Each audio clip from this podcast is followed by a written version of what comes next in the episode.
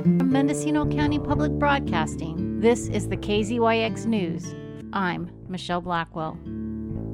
In 2022, there were five whale deaths reported along the Mendocino coast. It's twice as many as normal, according to Sarah Grimes, the stranding coordinator. She works for the Noyo Center for Marine Science through a Cal Academy grant and permit program. She agreed to talk to us today about the whales as well as some of the other species that came ashore this year.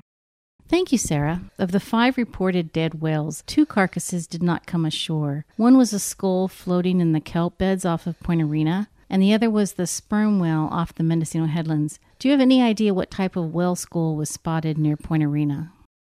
Actually, I don't. It was a large whale, and so that's all we could really enter into the data. Is it normal to have sperm whales close to the coast, and were you able to collect data from it? Yeah, so the sperm whale was actually one of the more interesting ones this year. I have seen them offshore off of the Mendocino coast out near the Noyo Canyon where the water is really deep. They like to feed in the deep canyons offshore. There's not a lot of sperm whales off of our coast, so his stranding was very unusual. We did collect what data we could from a boat. We were out at sea with the carcass at one point, we were able to get a blubber and skin sample from him while he was floating offshore, which is really important for DNA. And we actually send the blubber off to look at things like the health of the whale, the blubber depth, different things like that. Well, trying to recover the sperm whale, it sunk, creating what you called whale fall. Can you explain what whale fall is? It's a very mysterious thing that happens deep below the ocean surface. There are deep whale falls. Our sperm whale sunk at about a mile off of the coast of Fort Bragg and in about 150 feet of water, creating what is known as a shallow whale fall. So the animals that are going to feed off of that whale fall are maybe going to be different. We did observe birds feeding on the surface, and we hope to continue to look at that carcass now that it rests on the ocean floor and see who is feeding on it. Two of the whales were young humpbacks. Humpbacks are fairly common off the coast. Do you know why they beached and are humpbacks a species of concern? Humpback whales, depending on the, the type, some of them are a species of concern and are actually on the endangered species list. There were quite a few humpbacks around this summer feeding offshore. And if you saw a whale over this last summer, say August and September, most likely it was a humpback whale. There were just numbers that I don't recall seeing in the past because there was food availability. So that two stranded, that is definitely not normal. I've had humpbacks in the past, and these two came in within six weeks of each other, and they were both juvenile males. And unfortunately, their state of decomposition didn't really allow us to see, like, say, cause of death necessarily. And they both landed on their back, and so we're not able to see, like, if there had been a ship strike, we would be looking for bruising and things like that. They weren't able to see anything definitive on either one of those whales. We were were assisted by Cal Poly Humboldt State, by their stranding coordinator in that necropsy of the first humpback whale. And she did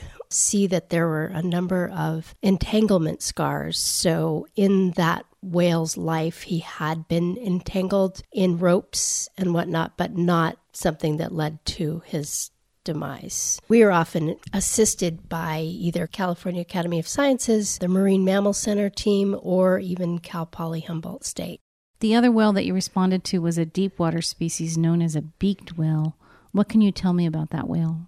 Wow, that was amazing. I had never seen a beaked whale. Most of us don't get to see a beaked whale because they, kind of similar to the sperm whale, they're a very deep water hunter. They spend most of their time down in the depths. So they're pretty elusive and not much is known about them. It took a while to actually identify the beaked whale that washed ashore at jug handle. Then the Marine Mammal Center sent the DNA off and it came back that that little female was a Hubbs beaked whale. What do you do with the remains of an animal? Like, I don't imagine you can fit a whale in your pickup. No, I can't really fit a whale in my pickup. What we do is we try to return as much of the whale and the carcass to the ocean for it to be taken into the ecosystems. We will collect the skeletal remains, and to get to the skeleton, oftentimes we'll remove all the flesh and muscle from the bones, and then that makes it easier to move and haul them up the cliff. And hopefully, we'll be able to do an articulation workshop this summer where people can see what a beaked whale skeleton looks like, what their skull looks like.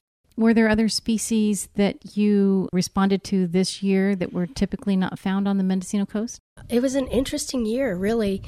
Not big in terms of numbers, but we did have a harbor porpoise and a striped dolphin. And one of the most rare things to wash in in terms of seals and sea lions was a, an adult male northern fur seal. We often get the pups that strand in this area, but not very usual to see an adult. It was just a year of rarities the northern fur seal, the beaked whale, the harbor porpoise, the striped dolphin, and then the sperm whale, of course. Those were all pretty rare species. Sarah remains positive despite the gruesome aspect of her job because every animal, whether dead or alive, expands the scientific knowledge of the species in question and the conditions in the ocean. Sarah will be presenting her annual report on December 14th at the Noyo Center. It includes a tally of all deceased animals she documented this year. Details are on their website.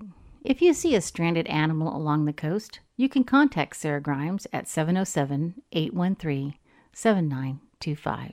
For KZYX News, I'm Michelle Blackwell. For all our news with photos and more, visit kzyx.org. You can also subscribe to the KZYX News podcast wherever you get your podcasts.